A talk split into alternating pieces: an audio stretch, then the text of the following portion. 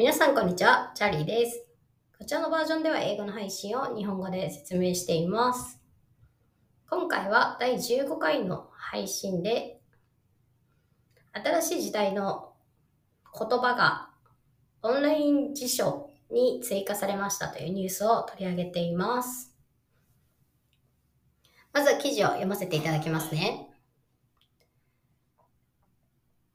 2023年9月7日ず7日付のニュースメディア Daily Hive によりますと、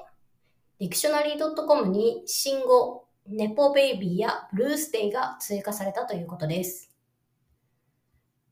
ディクショナリー .com のデータベースに556の新語が追加されました。今回のアップデートでは、専門用語や異なる言語からの借用語など、様々な用語が含まれています。注目すべき追加語は以下の通り、ジャウン、ネポベイビー、ブルースデイなどです。例えば、ジャウンはフィラデルフィア発祥の名詞で、2000年代初頭にブラックコミュニティで広まった具体的な名前がわからない何かや誰かに対して使われる単語です。ジャウンが使われる例文として、Can you hand me that Jown right there? が dictionary.com に掲載されています。ディクショナリー .com は広く使われている、意味が一貫している、言葉としての寿命が長い、幅広い読者にとって有用であるといった基準に基づいて新しい単語を追加しており、辞書に掲載されるためには意味が共有されている必要があることを強調しています。説明文から記事に飛ぶことができますので、ぜひご覧ください。今日はということでですね、もう新語が追加された、英単えー英語のオンライン辞書に新語が追加されたというニュースを取り上げております。まずはじめにですね、このニュース自体は、まあ、英語学習者としても、まあ面白いなと思ったと同時に、まあその中でも単純にこうスラングとか、なんかちょっと悪い言葉を学ぶことって単純に楽しいですよね、ということで。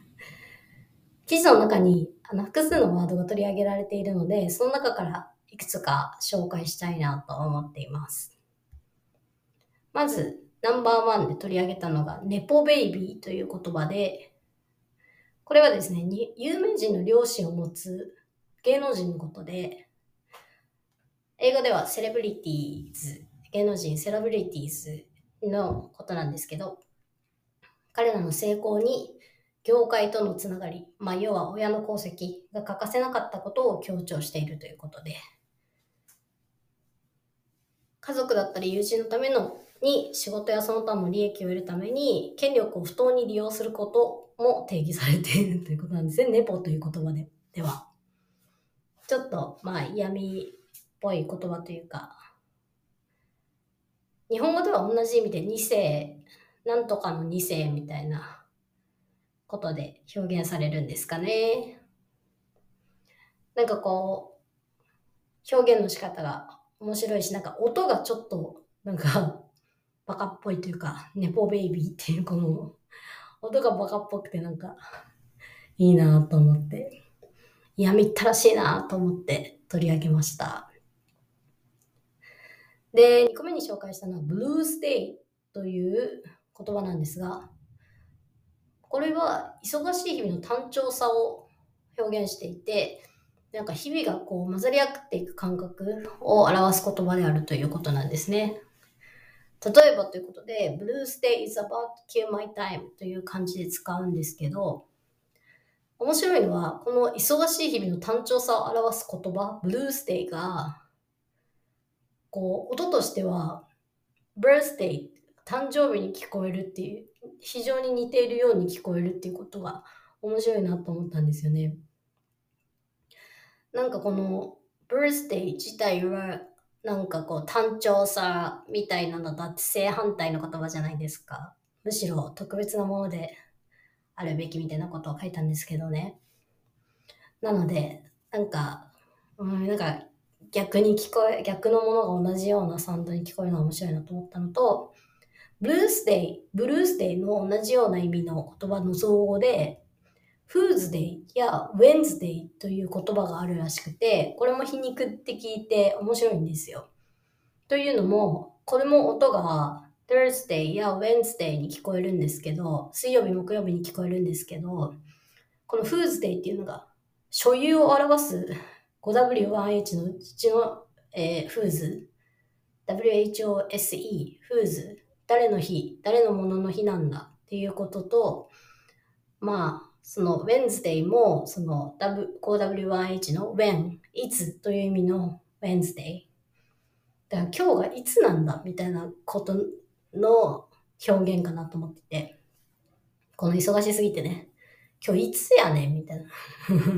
ことやって、誰の日やねんみたいなことを、なんか、うまいこと言ったんかなと。思っていて、まあ、音が似てるっていうのが面白いなと思うんですよね。うん。で、3番目に紹介したのは、グリーンウォッシングという言葉なんですね。なんか、これはですね、あのー、この、環境に優しい活動をすることが、まあ、企業として求められすぎている中で、まあ、ブランドやキャンペーンがもう明らかにこう、環境に優しいものって言っときゃいいだろうみたいな感じで宣伝する行為を皮肉った言葉ですと。なんかただ単にこう、本当に環境のこと考えてるんじゃなくて、なんかやっとけみたいな。環境にいいことやっとくかみたいな、そのブランドとしてやっとく感じ見せるかみたいな感じを皮肉った言葉だということなんで、面白いですよね。例文としては、It's just a greenwashing, not eco-friendly. 本当に環境に優しいものではなくて、まあ、ただそう見せたいだけでしょ。まあ、グリーンウォッシングだよね。みたいな感じで使われる言葉らしいですと。うん。4番目、これ最後になるんですけど、これ私好きな言葉で、うん。decision fatigue。decision fatigue。あれ、アクセント合ってるかな ?decision fatigue。調べてください、後で皆さん。fatigue。決断疲れという言葉なんですけど。好きですね。なんかこの、過剰な意思決定 特に一日を通して行われる数多くの小さな決断から生じる精神的疲労のことを指しているということで。いや、なんかこう、うん、ビジネスのお勉強とかね、してる人だったら、こう、ディシジョンメイキングいかに重要かみたいなことが、もううざいわけですよね。このビジネスの世界での、このご指導ご鞭達が。あそれがね、なんかうまく皮肉られた言葉だなと思って。もう、うん、勝手に思ってるだけなんですけどね。それが、なんかうまく皮肉られてるなって勝手に思ってるだけなんですけど、単純に、まあ非常に決断が多い、一日の中で決断が多くて疲れちゃったことを、マジディシジョンファティーグだよ、みたいな感じで表現するってことなんです。例文として挙げたのは、I feel even decision fatigue while traveling with my friends. 友達の旅行ですら決断疲れを感じるという例文を作りましたと。うん。好きだなと思いますね。この毎日、このビジネスシーンで日常からこの、じゃあ決めてください。決断お願いしますっていうのを求められすぎてて、なんかいい言葉だなと思いました。時代を捉えてるというかね。うん。というわけで今日のエピソードは以上です。好きなことはありましたでしょうか？ということで、また次回の更新をお待ちください。引き続きこちらのポッドキャストをお楽しみください。チャーリーでした。バイバイ。